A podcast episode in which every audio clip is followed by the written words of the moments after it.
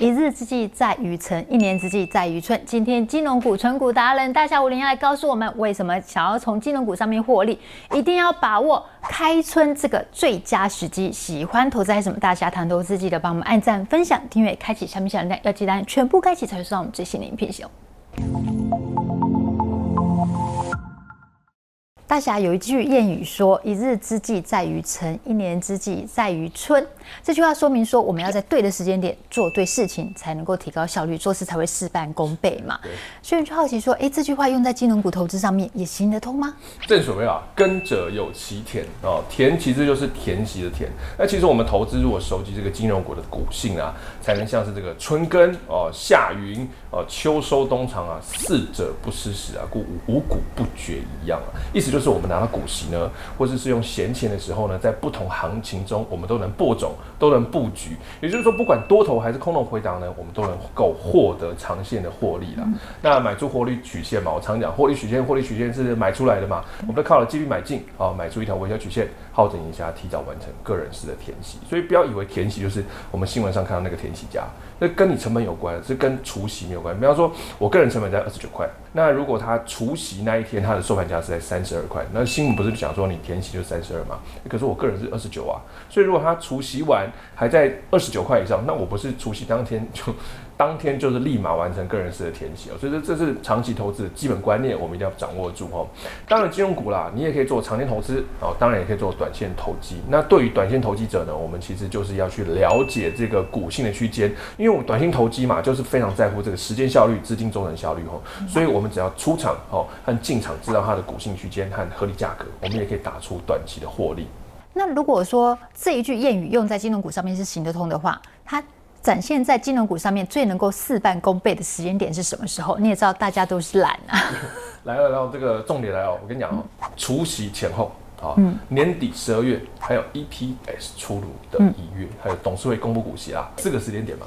其实除夕前后我很简单，我一直在课程里面有讲哈，就是如果它除夕前哦，它的累积的 EPS 没有胜过去年，那它除夕后呢，可能会有一段不小的卖压。是，所以如果你不是闲钱的话，那你除夕前你可以做一些调整。那如果你是闲钱，就长期放没有关系哦。那如果你想做价差的话，你看到它获利不如以往，那你就调节一些出出场嘛，我们就一个资本的获利了结。那年底的十二月啊，年底十二月，因为外资可能要结账，所以他会把一些可能 EPS 今年表现的不是那么好的公司呢，可能有更大的卖压。那如果他卖压卖超过它的合理价格的话，我们是不是就有肉吃？我们就可以做进场了。像去年嘛，我们就算兆丰金，它合理价格可能是在三十块、三十一块左右，可是外资把它卖到二十七块，我们买买？当然买啊。虽然它 EPS 受到影响，但是外资看不懂中文，他把它卖超了，所以我们就把它卖超的部分把它捡起来哦。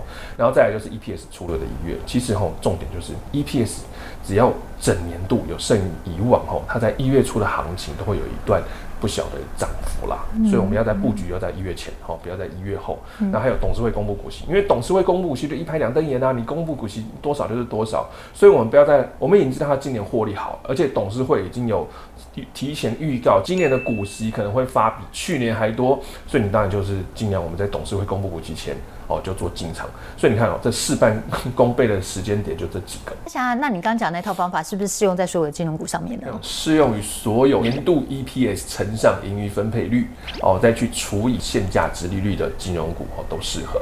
大家这样听起来好像蛮简单的，嗯、好像投资朋友们自己到呃官网啊，或是相关的财报网站里面去抓一下财报资料，然后自己反推合理价就知道了。因为大家也都有买你的书啊，之前影片有教大家怎么样去合理估算价格啊。那你还有跟投资还有什么办线上收费课程？你好意思吗？很多投资朋友是这样问啊。这个多头的时候轻松嘛，啊恐慌的时候可不一定了。嗯、这样多头的时候轻松，但不轻松的就是在回档恐慌。像最近不是美股震荡吗？是。上个礼拜大家说啊，我自己看就好了。我自己投资就好了。昨天呢，蜂拥而上的这个讯息告诉我，哎、欸，大侠还可以被买啊，或是合理价格是多少啊？这个叫做多头轻松啦，啊，回涨不轻松哦。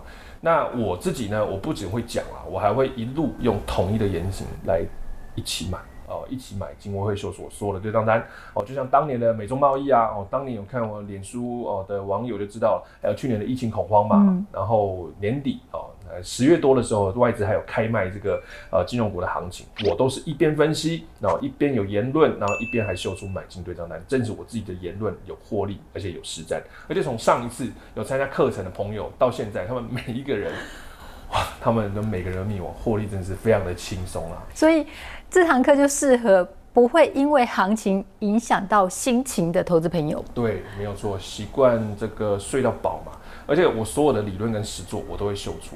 对，因为其实你也可以自己学。其实呃，说真的，你只要自己有心学的话，嗯、真的不难。但是难的就在于说，要有一个像是导师的角色，可以带着你度过一次又一次的危机，不会让你因为晕船而下船，可以让你能够坚持的有有纪律的操作下去。因为我们在面对各种不同的大环境的时候，可能操作方法会不一样，但大侠毕竟有经验，所以他会手把手带着大家，怎么样在现阶段这个时间点，它的外部因素的情况下，做出一个比较。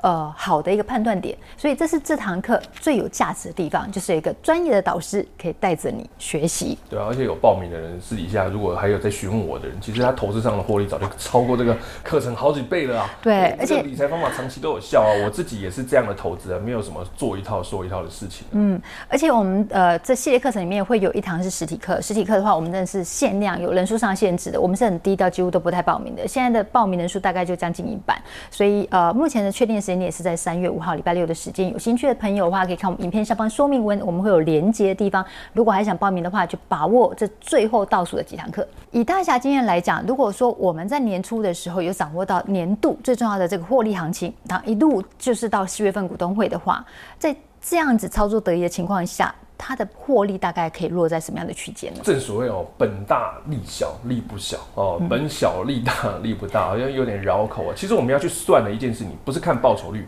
我们要看的是我们的总资金乘上我们的资金使用效率，再乘上报酬率。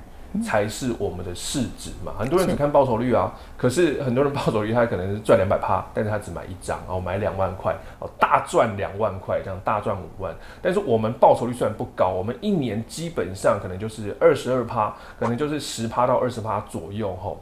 这个这个你看起来不高，但是我们敢在适当时机加大我们的资金效率。刚 Sharon 的眼睛真超大，十趴到二十趴很高哎、欸。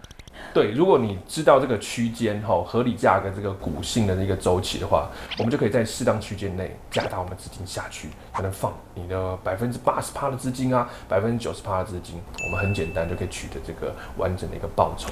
对，所以我们就不会有做那个什么高风险高报酬，我们是低风险哈。低报酬，但是问题在低风险低报酬的情况下，你可以加大你的资金使用效率。所以投资朋友不要觉得贵，因为你光听到二十趴的话，其实很容易就把这课程的学费给补回来了。更何况你之前可能走冤枉路都不止这些报名费，干嘛去在意那一点点报名费的钱呢？而且也不要觉得说大家是因为这课程费来赚钱的，其实课程费真的赚不了什么钱，大家只是将他过去所学的想要跟大家分享，希望大家不要多走这些他之前走的冤枉路。而且很多报报酬率高的这个策略吼，它问题就是只敢买少少的嘛，那也是白搭哦。所以我们不要做那种呃两百趴报酬哦，大赚五万块的事情。我们要做的是二十趴报酬，获利却超过两百趴小资的报酬。对，就是我们做的就是稳稳赚的一个特性。我们就熟悉金融股股性，稳定的获利。不过呃，虽然还是要提提醒一下，投资一定有风险。每个投资朋友他们的投资属性真的都完全不太一样，大小有他的操作方式，不见得适用在每个人身上。所以投资其实。之前真的还是要看一下，做一下功课再进场会比较适当。谢谢大家分享，投资朋友们，一年之计在于春，你的年度计划是什么？欢迎在影片下方留言告诉我们哦。喜欢投资还是什么？大侠谈投资，记得帮我们按赞、分享、订阅、开启小米小铃铛，要记得全部开启，才收到影片讯息。拜拜，拜拜。